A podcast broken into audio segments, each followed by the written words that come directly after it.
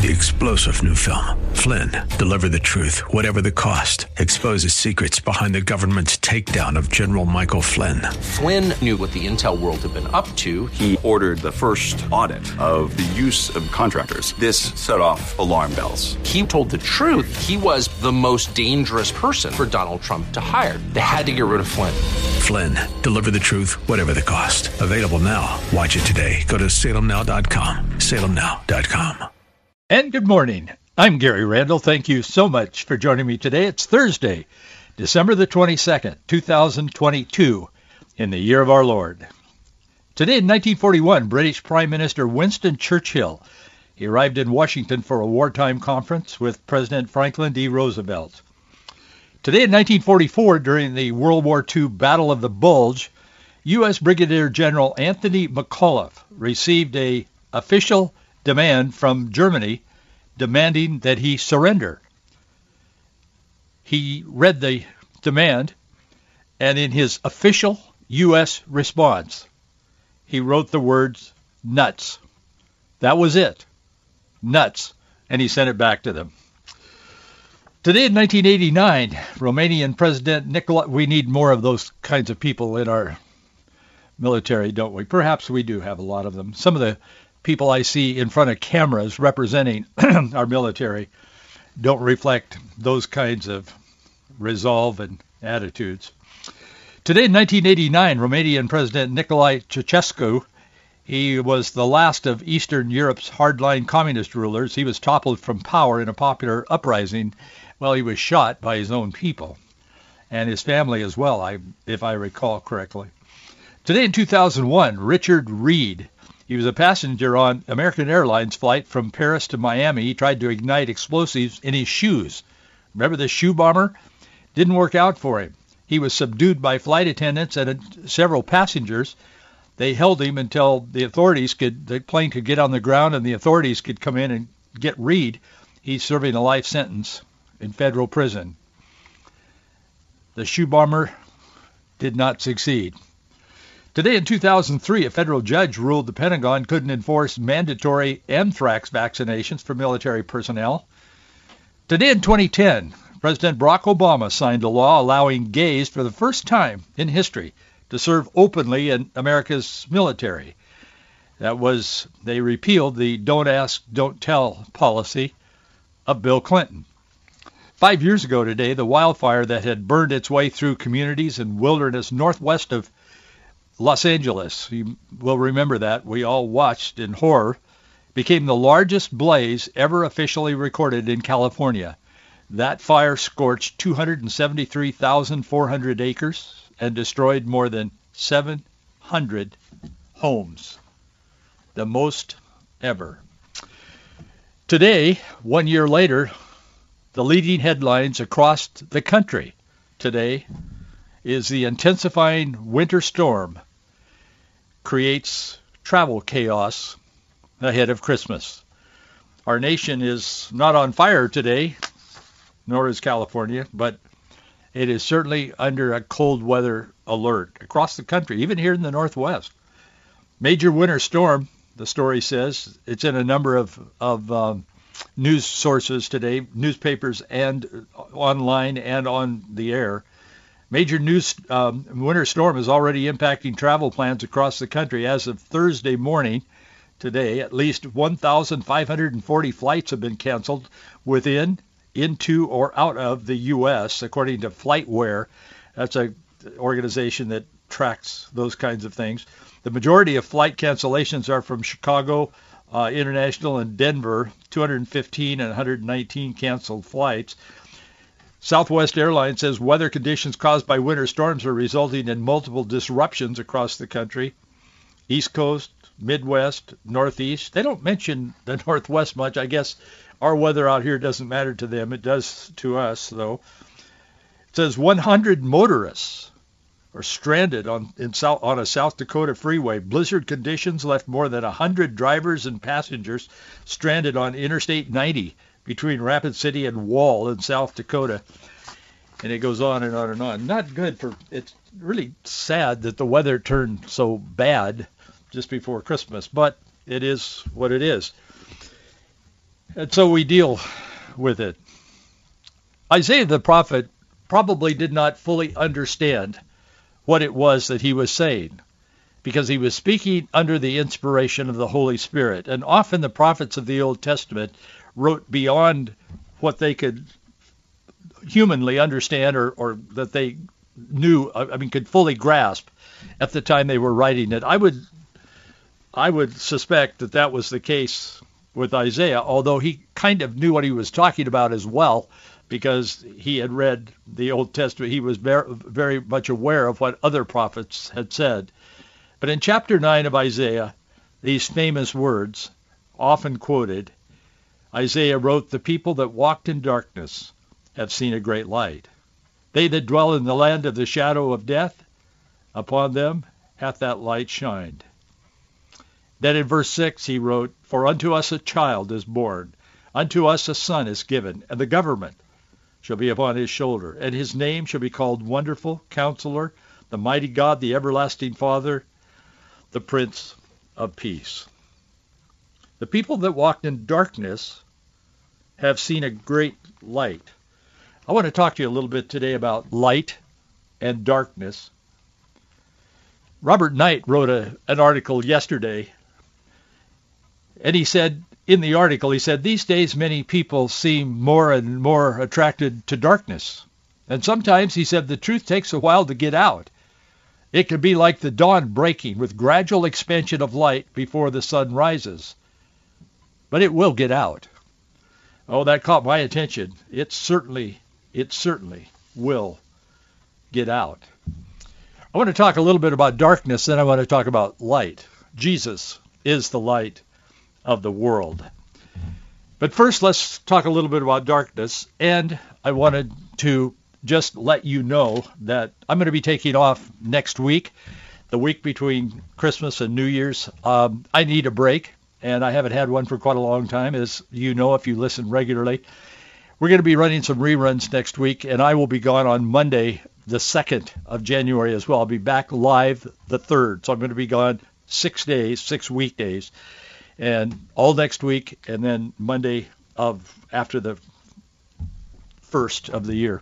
I'll be back on Tuesday. The the what would that be? The third uh, Tuesday. I'll be back live again, and we will carry on as we have. In the mean, as I said, we'll run some reruns, and uh, they may be programs you haven't heard or haven't seen on the podcast that you can check out on our website. We have five five of them up at all times, and then there's one is always replaced. And uh, they're put up by one of the stations that carry carries our, this program. I think it's K I think it's a Seattle station. I'm not sure, but anyway, there's an ad on there. It's not we don't. It's not our advertisement, but there's an advertisement. Then you can go to our podcast and check it out.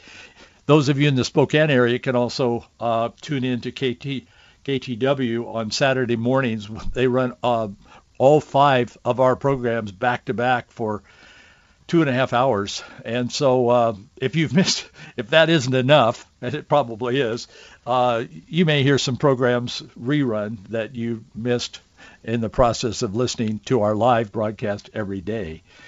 So anyway, thank you, and thank you for continuing to support us. We need your support. I, I, I don't like to mention it a lot on the program. I, I like to talk about what we talk about here, but just to know that we do need your support. Uh, these are are challenging times, and thank you for standing with us, and thank you for standing with us when I take a few days off because the budget. I'd love to shut the budget down while I'm I'm go- gone, taking a few days off, but I can't.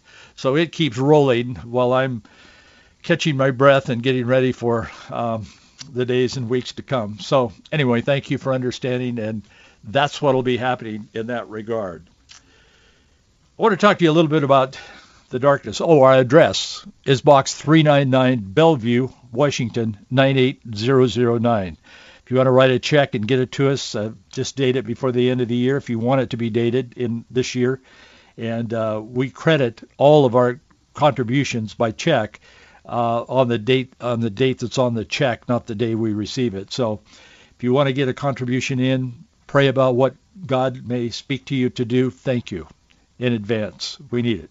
Our address, Box 399, Bellevue, Washington, 98009. On October 27, 1997, Oregon. And on March 5, 2009, Washington State. Both embraced assisted suicide. It came out of the closet. It was legalized. A darkness had settled over the land.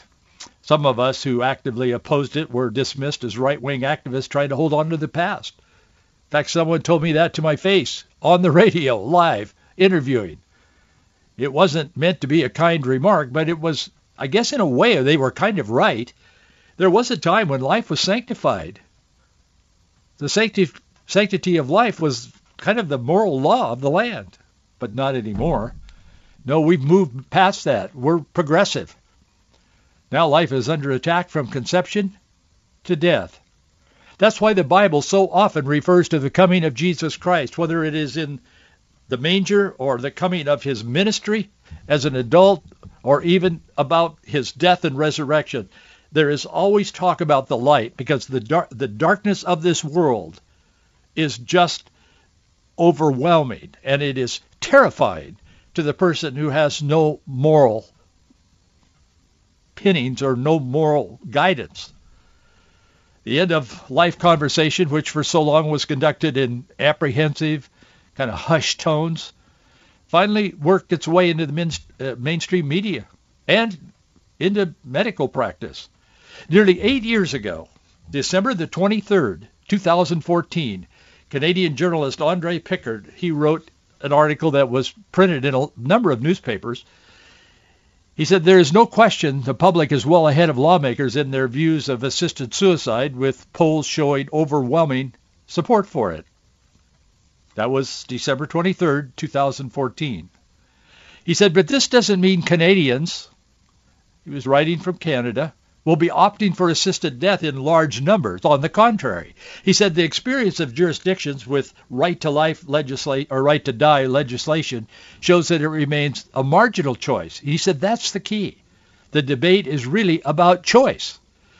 Well, if that sounds familiar or vaguely familiar to you, it is. It's the same case that abortion activists make for killing unwanted unborn babies.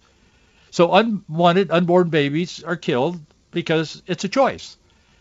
And now the elderly, the old, or the infirm, or maybe the young, and I'll get to that in a moment, can kill themselves with the assistance of a doctor for some of the same reasons.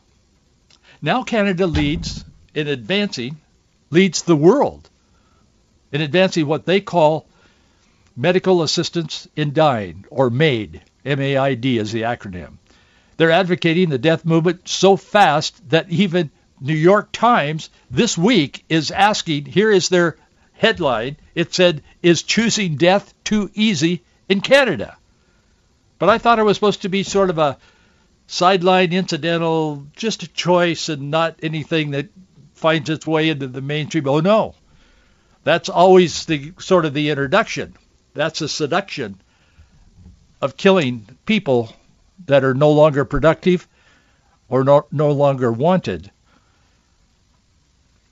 Since the government expanded the eligibility for assisted death last year to include those with disabilities in Canada, critics have been saying there should be more checks and balances, the New York Times says.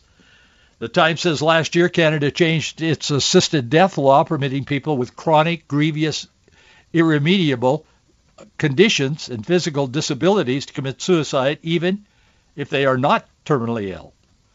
Although the Canadian law, the Times says, was hotly debated in 2016 when it was originally enacted, it has won broad public acceptance since then, with polls showing strong support. But what about the sort of, well, it's not going to affect that many people. It's kind of a, a side issue, but it could be helpful for those, you know, and so on. That's what they were saying when they introduced this. Well, through December of 2021, this year's stats are not out, but I can promise you they're exponentially more than last year. But last year through December 2021 in Canada, 31,664 have received assisted deaths. Of those 224 who died last year were not terminally ill. They were simply taking advantage of last year's amendment. They felt they had no reason to live. Some say that the law's expansions, Canada is turning assisted suicide into an almost routine medical option. The New York Times says this. They're not exactly the bastion of moral guidance and leadership. Instead of treating it as an extraordinary measure taken in limited situations, it is becoming a medical routine option.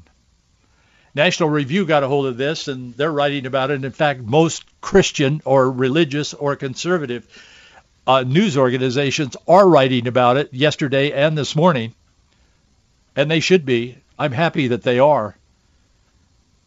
The National Review says America's culture war over the question of when human life begins has been joined by those who want to reshape how human life ends. The review says the debate over legalizing physician-assisted suicide began in Oregon nearly 30 years ago. The scheme in which doctors prescribe lethal drugs and guidance for patients who want to end their lives was sold to the public as death with dignity and carefully restricted to individuals 18 and older who had an incurable or irreversible terminal illness and were not expected to live beyond six months. But oh, how that has changed. They say the novel approach to end-of-life care ran contrary to laws in all 50 states, but it didn't matter. They went ahead with it. And that's true, they did. And so did Washington State, as I said. Made it a crime to assist a fellow human being in committing suicide. There are laws against this.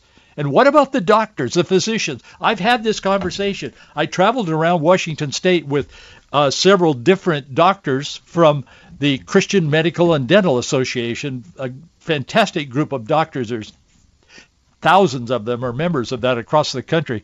I traveled with different ones, including the head of the organization. And man, we were at any place we could get a speaking engagement, and we would go in and I would talk, and the doctor that I was with uh, would would talk, and and we made our case anywhere and everywhere we could around the state.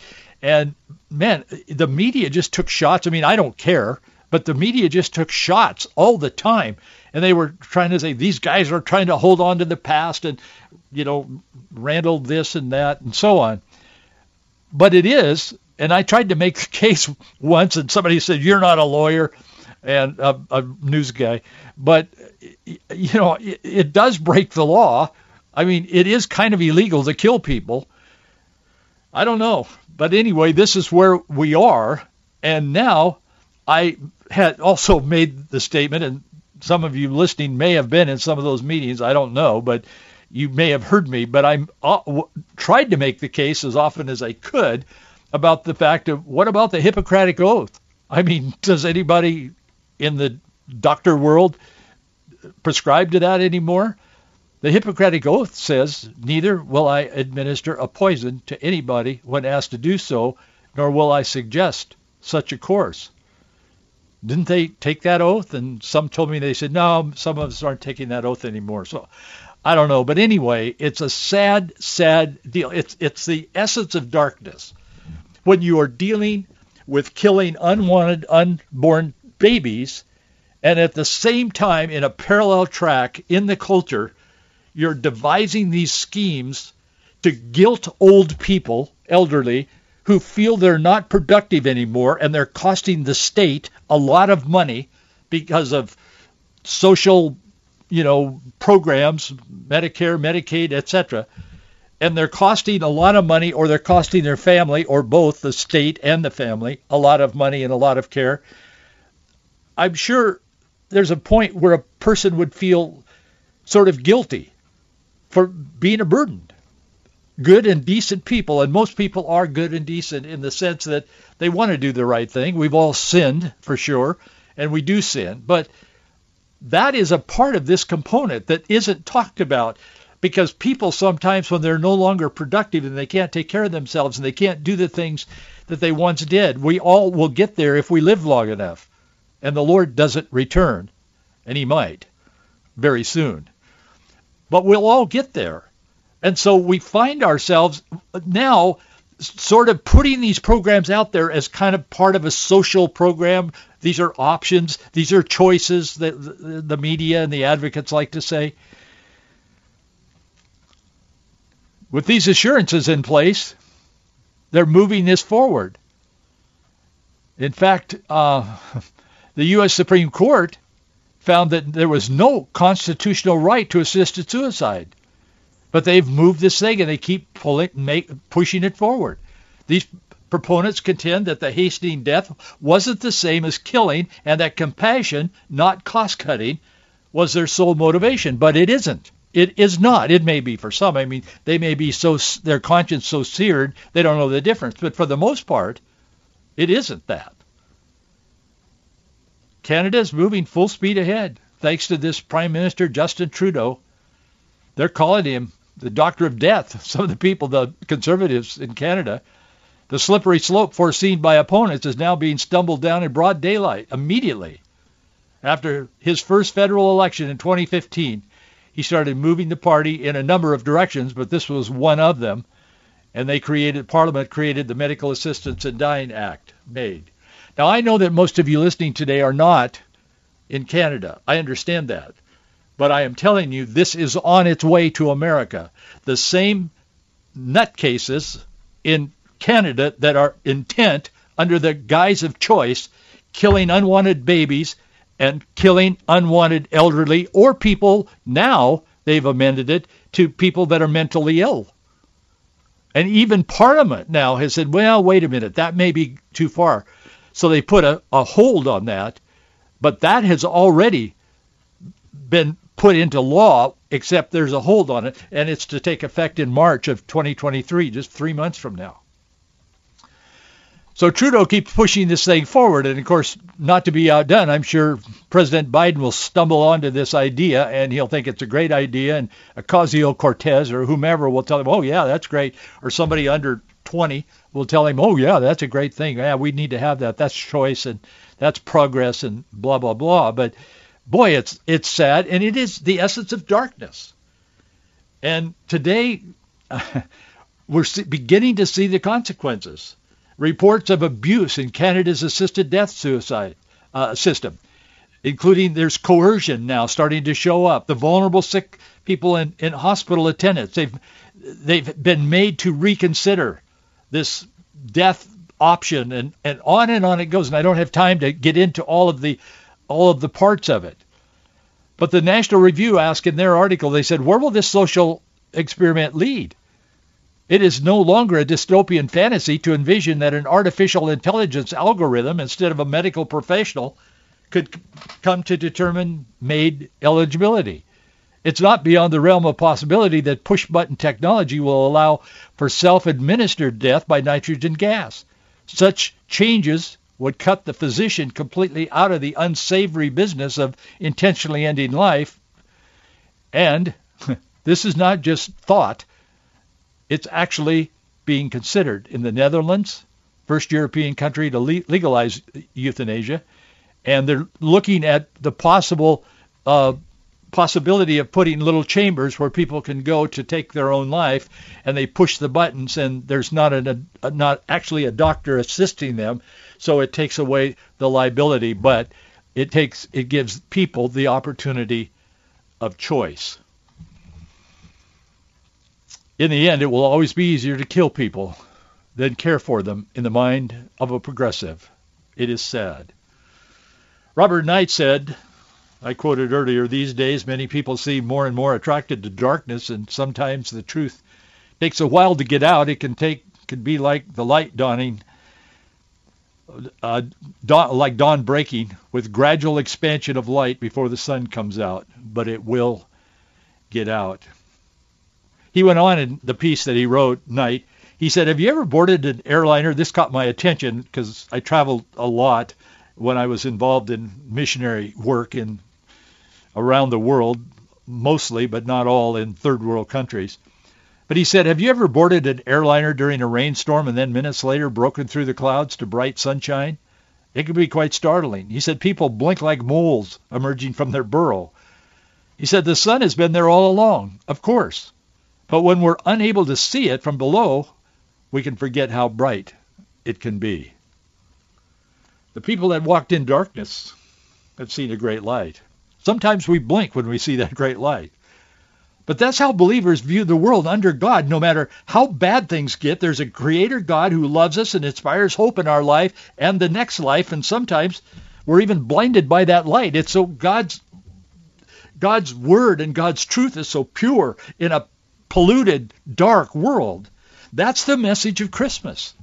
During the darkest month of the year, when daylight is scarce, we celebrate the coming of the Savior who brought eternal light and life and love and truth to an unforgiving world.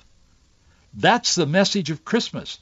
Christians exchange gifts, and I know some people have a problem with that, but we exchange gifts to commemorate God's ultimate gift to us, Jesus Christ, the only begotten Son of God, born to a virgin in a barn in a stable. Christmas lights represent the divine light that overcomes the darkness. The Apostle John wrote that the light shines in darkness and the darkness comprehends it not. They don't get it. They don't see the truth. And they stumble on, whether it's Trudeau in Canada killing people that don't want to live anymore or that he doesn't want to live anymore, his government. Whatever it is, it doesn't matter. Twisting scripture to certify marriage to same sex, and on and on it goes. It doesn't matter, but they stumble along in darkness, and suddenly there is a light. And the light shineth. And those who embrace the Son of God as their Savior, Jesus Christ, we begin to see things. We begin to see the truth. We begin to see life as it is, as God would have it. But those who reject that or do not comprehend stumble on in the darkness. Right now, unfortunately, many people seem to be more and more attracted to the darkness. In fact, dark themes permeate our, our entertainment and especially the films. Our ruling elites are recasting sin as virtue. They're turning virtue into sin and daring us to object. If we object, we'll be shut down. We'll be taken off social media. We'll be fined. We'll be somehow punished. We can only imagine what God thought of President Biden when he lit up the White House here just last week in rainbow colors to celebrate the signing of what they called Respect for Marriage Act. There has never been a human action on the planet that has been more disrespectful to the union of a man and a woman in marriage, an institution that God himself created. Utterly disrespects marriage as it's defined in the Old and the New Testament. President Obama did the same thing in 2015 when the Supreme Court's same-sex marriage ruling. The upshot of those rulings, the Respect for Marriage Act, is that biblical sexual morality and even biological truth are now a form of bigotry, and it's actionable by law. If you don't agree with them, they're going to get you. They'll punish you. That's the world we live in. But I will tell you, stay true. I know the New Agers use the word life or light very loosely, but I'm talking about Jesus Christ, the light of the world. Stay focused on him. I'll see you tomorrow. Three-star general Michael J. Flynn, head of the Pentagon Intelligence Agency, knew all the government's dirty secrets. He was one of the most respected generals in the military. Flynn knew what the intel world had been up to. He understood its funding. He ordered the first audit of the use of contractors. This set off alarm bells.